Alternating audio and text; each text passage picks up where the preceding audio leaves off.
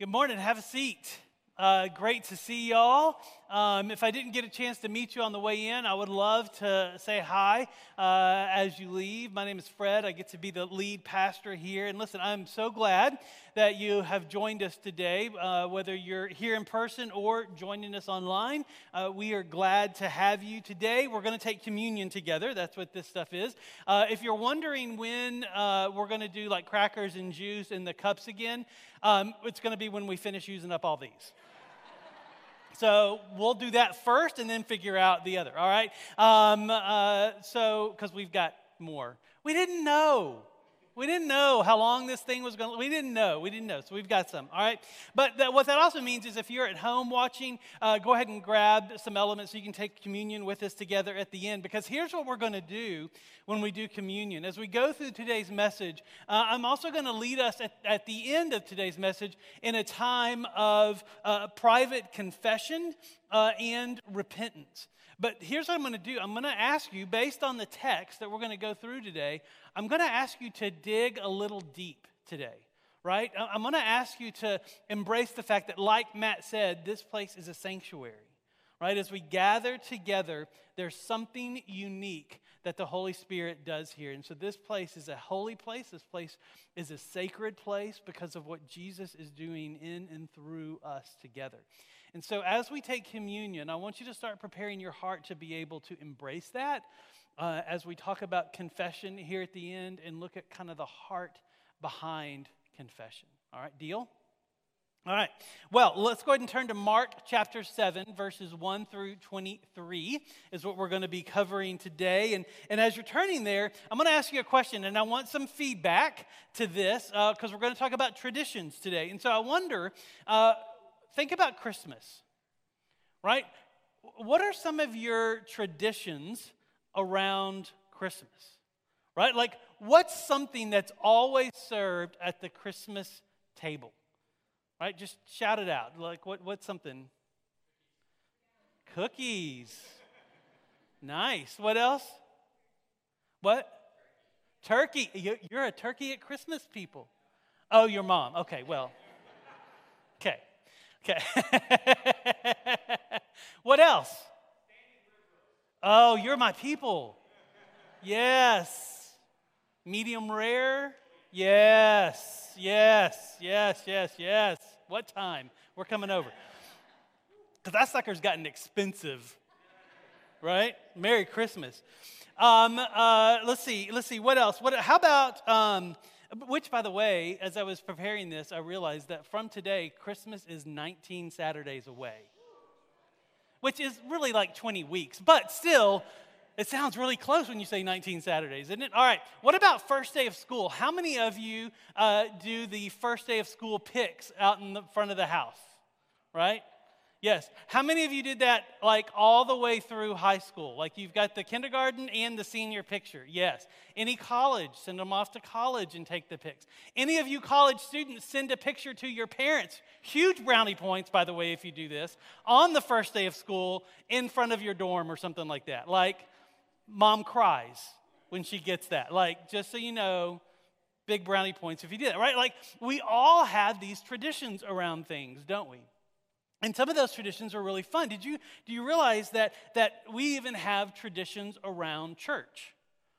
Right? Like, actually, much of what we do on Sundays uh, has evolved from traditions, right? This, this building that we gather in, which I am super thankful for. And if you haven't heard the story of, of us being given this space by the church that was here, like, talk to me about it. It's incredible. It was, it was definitely a God story, is a God story. And we're incredibly thankful for this building. But when you, when you look at the New Testament and you look at the old, uh, the, the, the, the, the church in the New Testament, like they didn't meet in buildings like this, right? They met in homes, they met in theaters, they met in, in coliseums, they met in public gathering places, right? They, they sang songs like we do. But guess what?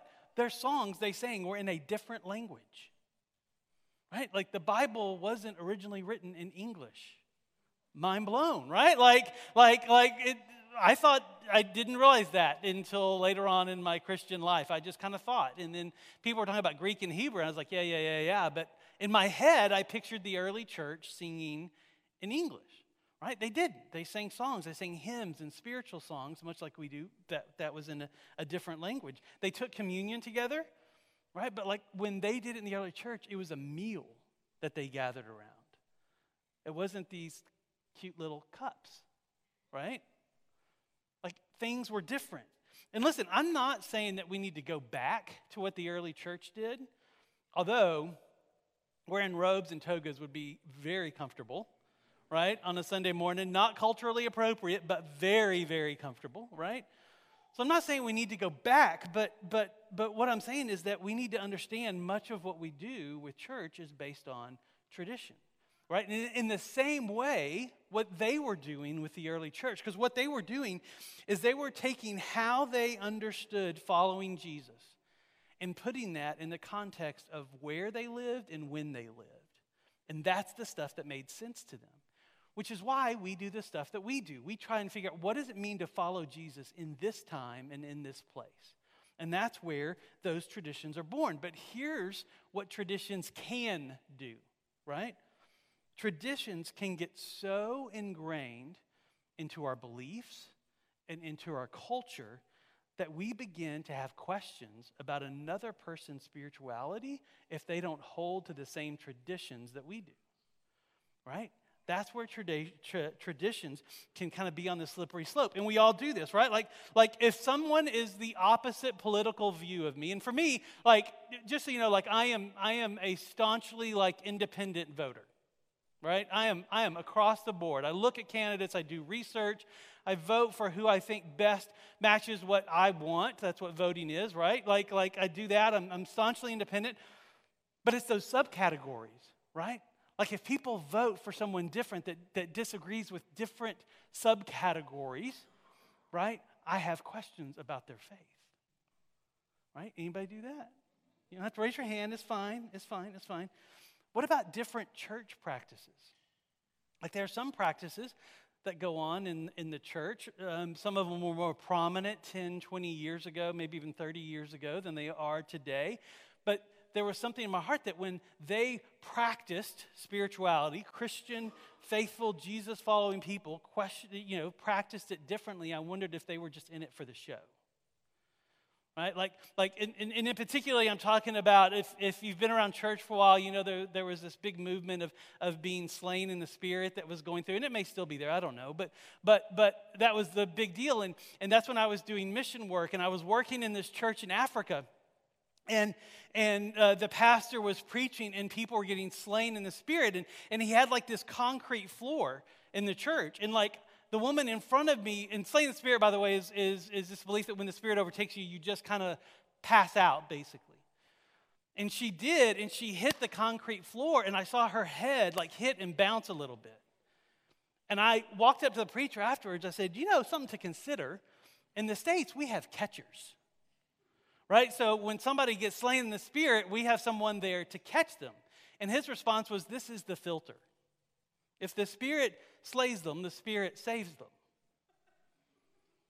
I said, You know, if that was happening in the States, we'd have a lot less people slain in the Spirit, right? Like, like, like, because that was my that was my my judgment coming out on the traditions that actually they were in it for the show. And see, I think, like I said, you don't have to raise your hand, but do y'all do that too? Like if somebody practices different traditions, do you judge them? and judge them and condemn them? Well, if so, then it might be an indicator that you're holding on to a tradition more tightly than you need to. Right? And, and, and the good news is, Jesus is going to talk to us about that. I, say it's good news. It's going to sting a little bit, but it's good news, all right? Because what Jesus is going to do is he's going to do this. He's going to show us what happens when we hold on to traditions too tightly, right? Can Christmas be Christmas without standing rib roast? The answer is no. I mean, it can, but it's really hard. Yes, it can. We have done it. We have done it. It can, right? Can, can a group of Jesus followers really follow Jesus together with different political views? Can a group of Jesus followers really follow Jesus together with different spiritual practices, even?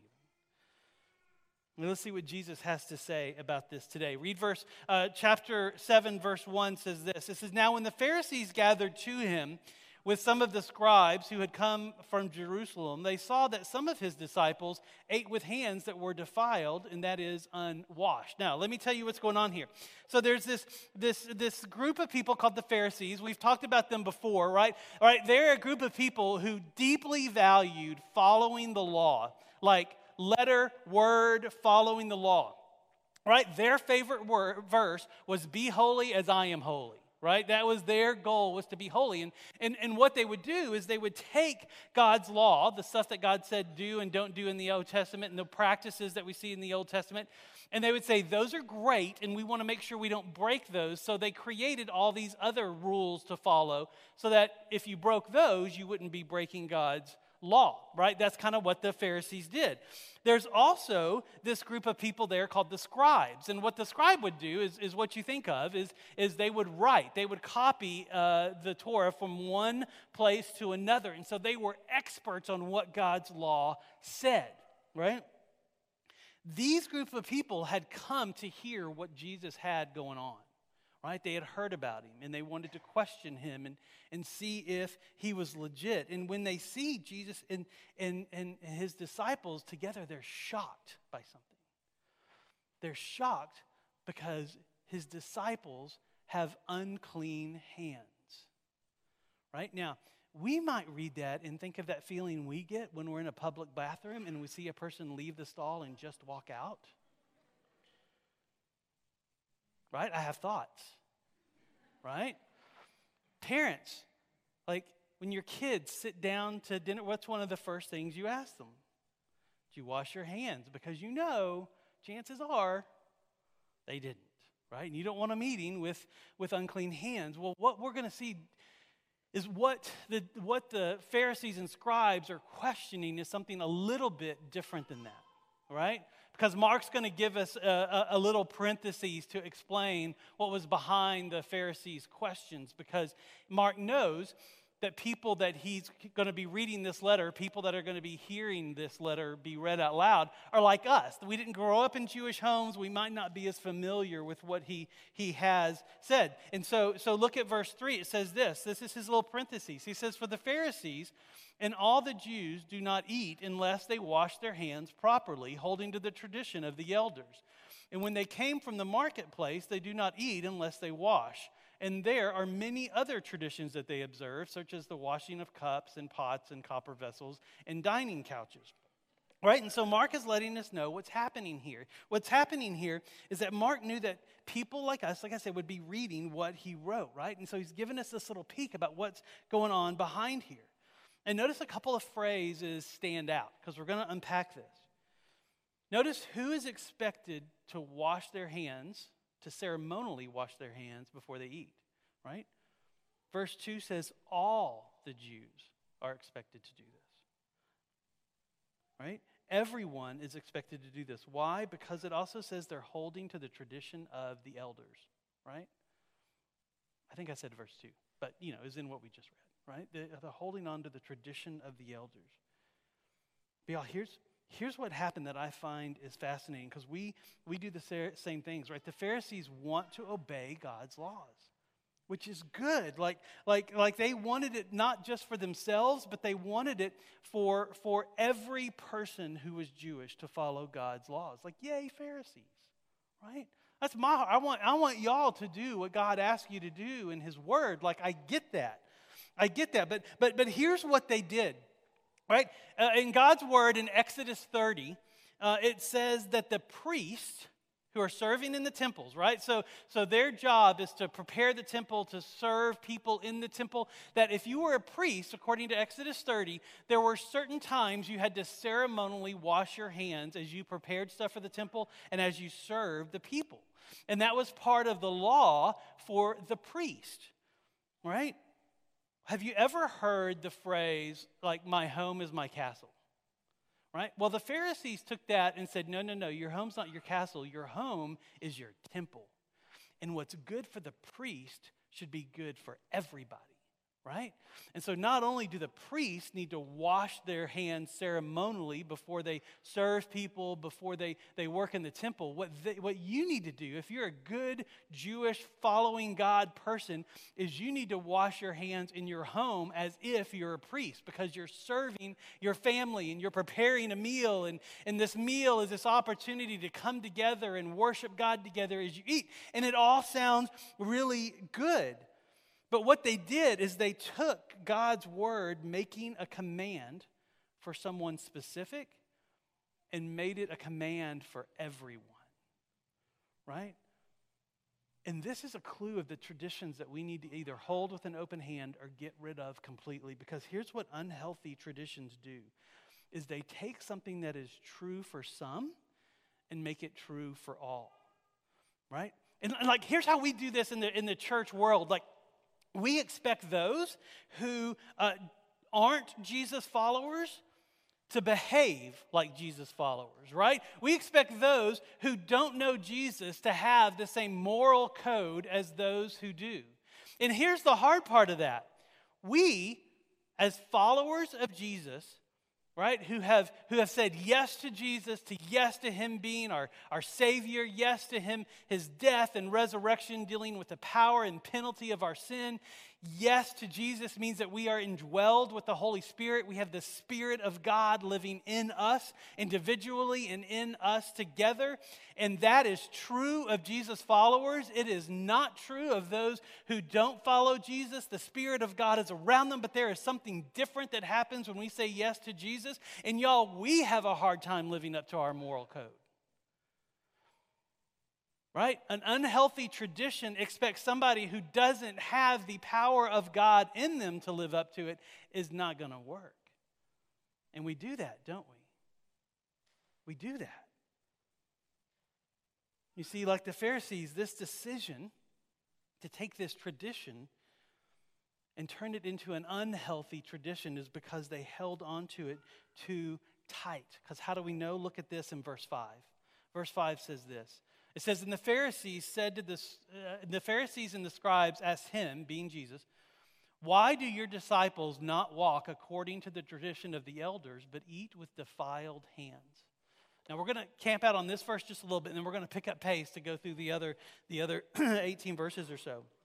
Because what happens here in verse 5 is they come to Jesus and they say, Hey, hey, why are your disciples doing this? Now, notice the words here. Why are your disciples, right? Like they came to check out Jesus. Like, what's he teaching people? Is he a rabbi? Does he have authority? And he's and they're asking questions about why don't your disciples ceremonially wash their hands before they eat? You see, they don't just question this incident, but, but look at their words, because these this chap this verse has these markers of an unhealthy tradition. When they say, Why do your disciples, right? They're immediately condemning. Right? Because at that table that they saw people eating with Jesus were their brothers and sisters of the faith. There were Jewish people sitting at that table, and they didn't say, Hey, why do my brothers and sisters not wash their hands? Right? They didn't say, Why, why do my fellow Jews not do this? Their first words are, Jesus, why do your disciples do this? Which is also shows us something else that an unhealthy tradition does is that it causes us to condemn those God calls us to love. Right? Because that's what they're doing. Jesus, why do your disciples do this? You see, unhealthy traditions are the reasons that we separate ourselves from genuine followers of Jesus. And here's why I say genuine followers of Jesus like there are times where we separate ourselves, right? And I'll talk about that in a minute, but but but in this context, that wasn't one of those times. Right? It was a time for them, right, to be unified and to come together and say, "Jesus, I'm curious, what's going on here?" But instead, they condemned It'd be like us saying, you know, I read all these verses in the New Testament, Jesus, I get it. Like we're to be unified and to, to bear with one another's burdens and to love each other. But in our heart, we say, surely you don't mean that about me and them. Right? The church down the street. the person sitting across from me in my small group, right? Like, surely you don't mean that for me and them. Right? And like I said, with genuine followers of Jesus, there are times that we do separate, right? There are times where the primary issues of our faith are compromised, and we do need to separate. Right? And those primary issues of our faith are, are, are, are things about Jesus. Is he the only way to salvation, or is he not? If somebody says yes, it's about Jesus, and we separate from them because it's not. Right? There are certain moral codes that are clear in the New Testament. Like, listen, y'all, if I was here with my wife, my girlfriend, and my boyfriend, we should separate. Right? Like, y'all have a reason to come to me and be like, this isn't what Jesus is asking of us as Jesus followers. And if you're going to continue this lifestyle, you can't continue it here. Right? That's Matthew 18. There are times that we do that. But there's also these, the, in these primary issues, we separate genuine believers from those who don't follow Jesus. But there's also like these secondary issues, right? These secondary issues that, that, that there may be issues where we disagree theologically. There may be issues where we disagree about, about the, the, the, the practices of the faith, but we still celebrate one another. We still work with one another. Right? That's why, like, you know, Amy was talking about for Asheville. We also have Serve Asheville, which is our where we work with multiple churches in the community serving Asheville together. And all of us wouldn't agree with everything that those other churches preach, but we all preach Jesus. Right? The practices may be different. There may be little nuances that are different, but we can come together and celebrate Jesus together and work together, right? And those secondary issues may be issues why you choose the church that you choose to worship in, and that's fine. But then there's other issues my mentors call them tertiary issues. I think that's a really big word. I just call them other issues, right? That are less than that, less than secondary issues. And those are the issues where we can come together in the same congregation and worship Jesus together. Issues like political views, issues like maybe even something theological like how we see the end times or not. Like, like that stuff that we can come together and worship each other and pursue unity together. And those traditions that we hold on to fall into those secondary or other categories because if they move into the primary place, then they've become unhealthy. And that's what we're going to see here. But notice what, what else is here in this five. They say that they're not walking according to. And this, this phrasing means that the, the Pharisees and the scribes are telling Jesus that he and his disciples have made a habit out of this, which may be true, but they don't know. They're there for one meal and they make this accusation that we've seen them do this once and therefore we know they are always doing this. And this is what this is what unhealthy traditions also do. They don't just cause you to condemn but unhealthy traditions cause us to think the absolute worst of someone that god calls us to love. We think the absolute worst of them. Anybody like worst case scenario thinkers? Here's the great thing about thinking about worst case scenario. If you dwell on that, like 99% of the time, that doesn't happen, right? So you feel a little justified by it, right? It's not. Like, like in unhealthy traditions, it causes us to think the worst of someone. Imagine thinking this. Imagine thinking that if Betty didn't make a standing rib roast for Christmas, does she even know the meaning of Christmas? like, does she even know that as that medium rare juice flips out, it represents the blood of Christ? Like, like, does she even know that? Right? It's stupid. Right? But this is what we're going to see. You know? Look at, look at what else says. He says, according to the traditions of the elders, but eat with defiled hands. Y'all, this is where this unhealthy tradition comes to a head right? Because it's the one that the Pharisees are holding on to too tightly, one of many, right? But we see where this started. The tradition of the elders mentions something that later became what's called the oral tradition. It's these, these extra rules that the, uh, that the uh, Pharisees and the scribes passed down to obey God's law. And, and, it, and it was these oral traditions that they were speaking to. They weren't speaking to what was written in God's word, they were speaking to these oral traditions. And these oral traditions weren't God's word, they were based on God's word.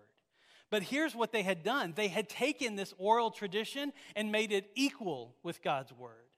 That it was the same thing. If you broke one of these traditions of the elders, it was the exact same thing as breaking God's word. So unhealthy traditions aren't found in God's word, but they are made equal to God's word, and that's what makes them unhealthy.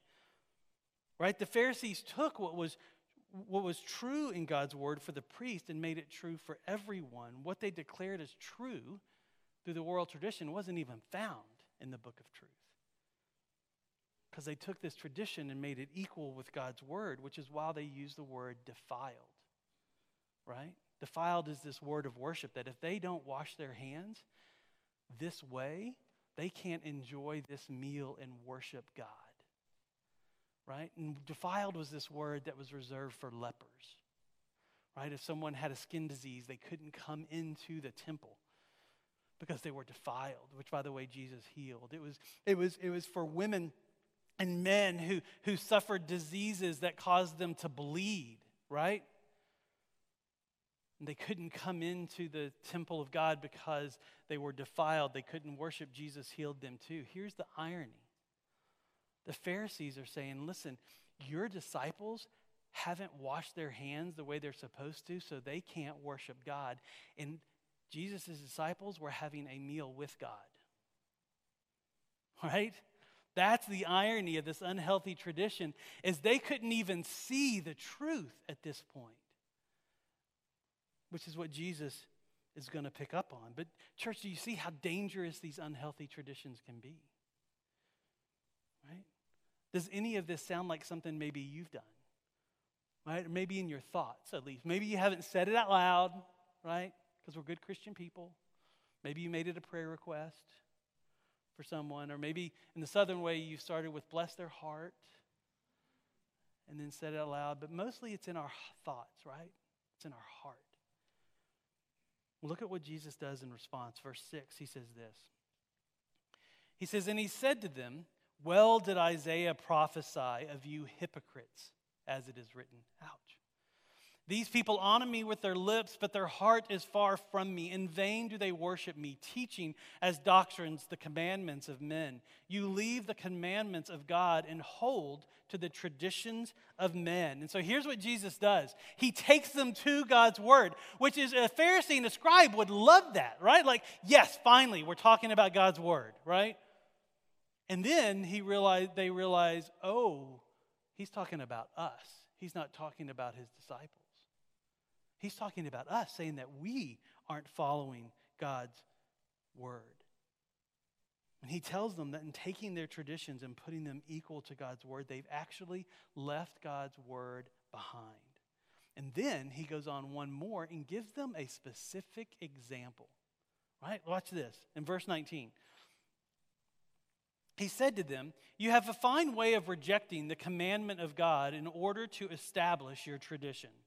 For Moses said, Honor your father and your mother, and whoever reviles father or mother must severely die. But you say, if a man tells his father or mother, whatever you would have gained from me is Corban, that is given to God, then you no longer permit him to do anything for his father or mother, thus making void the word of God by your tradition that you have handed down in many such things that you do. Now, let me explain this because Corban might be a new idea, right? Corban means this word dedicated to God. It's a, it's a beautiful word, actually, in the fact that it means dedicated to God. But you see, this time, people didn't have retirement accounts, right? Like, if you grew old, your retirement account was your kids right? And they worked to provide for you. Your time of working was over. Either that or you just worked till you're dead, right? But if you couldn't do that, it was up to your children to provide for you. And what was in the oral law, what was allowed, is that you could take, like, like if you had a certain amount of income, you could take and say, okay, this money goes to the church, this amount of money I need to live on, and this amount of money I should give to my mother and dad and honor them, but I'm going to declare it as Corban. I'm going to declare this money as dedicated to God. The rest is either tithe or I need to live on it. This money that I could give to my parents, I'm going to say is dedicated to God. And though, and, and by doing that, you wouldn't have to give it to your parents. You wouldn't have to honor them. You wouldn't have to take care of them anymore. You left them on your own. And what that allowed people to do is it allowed them to be hypocrites, right? The word hypocrite means actor, right? It means to, to look one way, but to be another. And it allowed them to do that. It allowed them to look good and holy. Listen, I am giving this money to God. But it also allowed them to not live out God's word and take care of their parents. Right? And that's what Jesus is telling them. By doing this, you've actually nullified, you've stepped away from the word of God. Because taking care of your mom and dad, honor your mother and father, that's one of the top 10, right? It's in the Ten Commandments. And if you're, if you're not following that one, you're not going to follow any of them, and yet you do it based on this tradition so that you can still look holy. And he says that's wrong.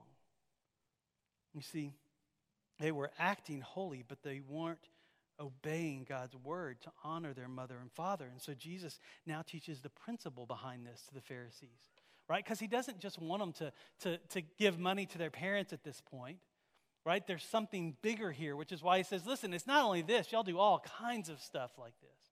Look at what he says next in verse 14. He says, And then he called the people to him again and said to them, Hear me, all of you, and understand there is nothing outside a person that by going into him can defile him, but the things that come out of a person are what defile him.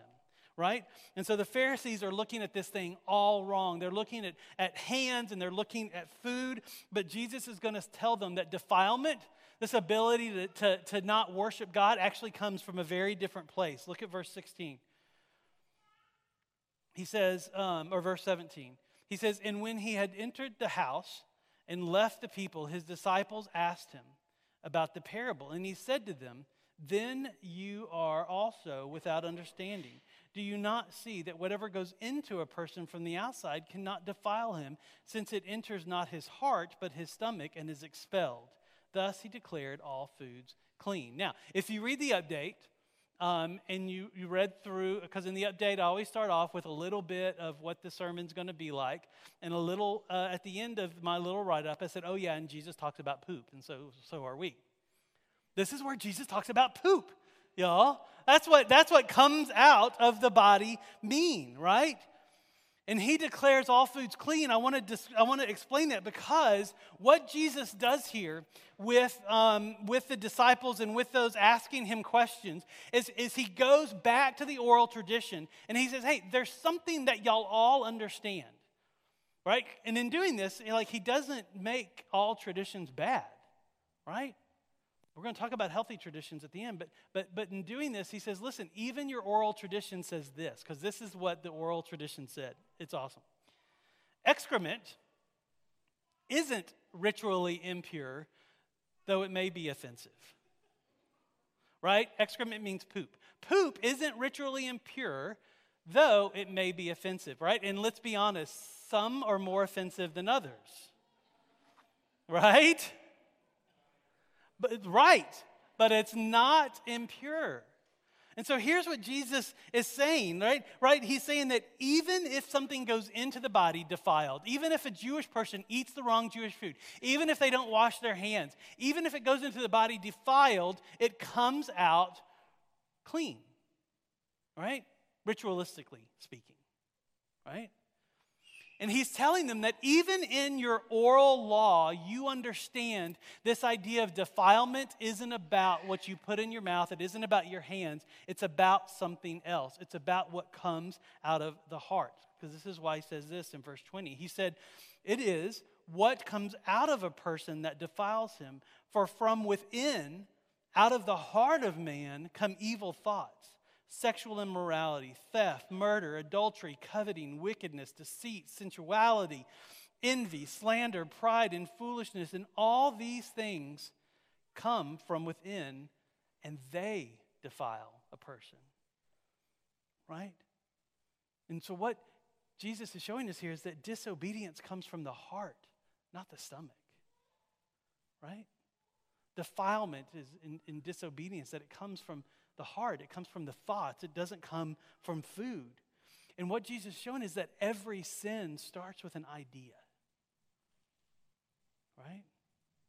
It starts in our thoughts, it starts in our actions. And if we give that space, it turns into our character. Right? It starts there. Which is why the, the, the, the, the practice of confession and repentance is so powerful because when we acknowledge what thoughts are tempting us, it eliminates their power by confessing that to God. And it stops it from becoming an action. You see, and that's what Jesus is saying that the defilement starts in the heart, right? Not the hands, not the food. And see, church, when we hold on to traditions too tightly, we can think that disobedience is seen in a specific behavior, right? We can even think that disobedience and defilement is seen in a specific moment. But what Jesus is showing us is that it's so much bigger than that and so much better than that. It's about what happens in a person's heart. We question someone's salvation if they vote differently than we do, right? We've taken a tradition too far. We question someone's salvation if they raise their kids differently than we do. We've taken tradition too far. When they speak or practice their faith differently than ours, we question them. Maybe we've taken a tradition too far. You see, and it can be this dangerous slope that we find ourselves on. But here's what I find interesting, though Jesus never said traditions are bad. He never said, don't have traditions, just do it the way I do it. Right? Because he understood this book that we were going to have was going to stretch for who knows how, well, God knows how long, we don't. And he knew that these words of truth were going to spread to different cultures in different time periods and in, in, in different seasons of life. And he knew that these words were going to look different. It looks different when I'm working in a village in Africa than it does in Asheville, North Carolina. And it should. But there are core beliefs that are the same. And, and Jesus saying those traditions can be fine, but they're unhealthy when they become equal with God's word. Right? And so if you're wondering what makes a healthy tradition, here's some. How about this? It's found in God's word. That makes it healthy. right? Like you can hold on to those. They represent the character of God. That's a good tradition. Does it allow us, does it allow you to bless and not condemn other Jesus followers? Does it allow you to bless and not condemn other Jesus followers? Does it help you fulfill Jesus' command to love one another and love your neighbor? So, those are healthy traditions. And if they're not, we're taking communion. That's why we do communion. Because you bring those unhealthy traditions and you let Jesus' blood and power forgive you, cleanse you, and purify you. You see, and as we go into com- communion, that's what I want us to do is I want us to take some time before the Lord, you and Jesus, and confess where you've held on to traditions too tightly. Where have you condemned other genuine Jesus followers because they're different than you? That's a tradition. But I don't want you to stop there. This is where I want you to dig deep. Because, church, what I want you to do is I want you to evaluate what's behind that tradition. Where is there pride in your heart that says you're better than them? That you love Jesus more than them? Or maybe that Jesus loves you more than them?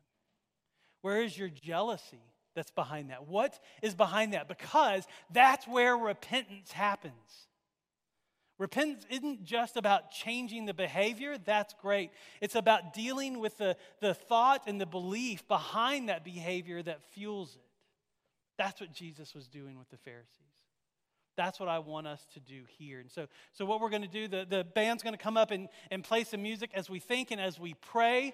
When you're ready, come on up and get the cup and the elements. When everybody has done that, we're going to sing a song together and then take the elements after the song. So don't open it yet. Wait until after we sing the, the first song. So let me pray for us.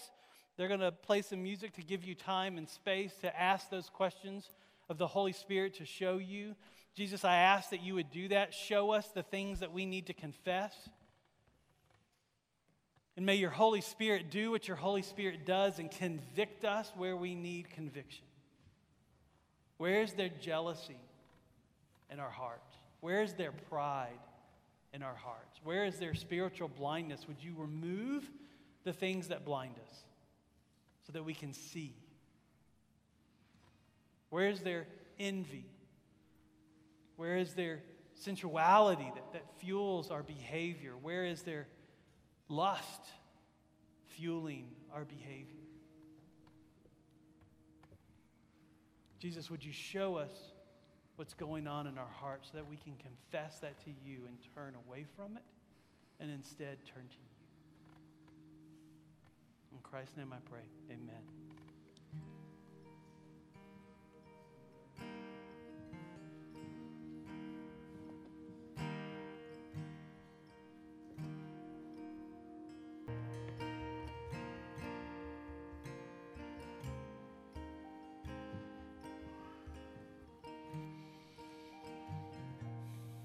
Let's uh, take the elements together. We'll start with the, the bread.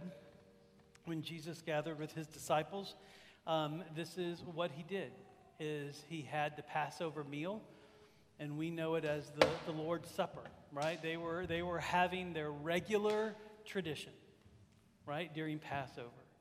And Jesus took that tradition and spoke to it and said, actually, it's more uh, than just a meal together. It's a picture of him and what he's doing for them. And he held up the bread, and if you've gone through the Passover, it was a very significant piece of bread, but he held it up and he said, This is my body broken for you.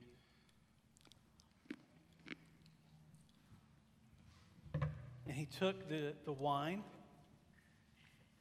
and again, it was a very specific glass of wine, and he said, This is my blood shed for you. And in the New Testament, we're commanded to do this to remember. To remember that Jesus' body was broken and blood was shed so that we could have a good and right and personal relationship with the God who loves us and the God who made us.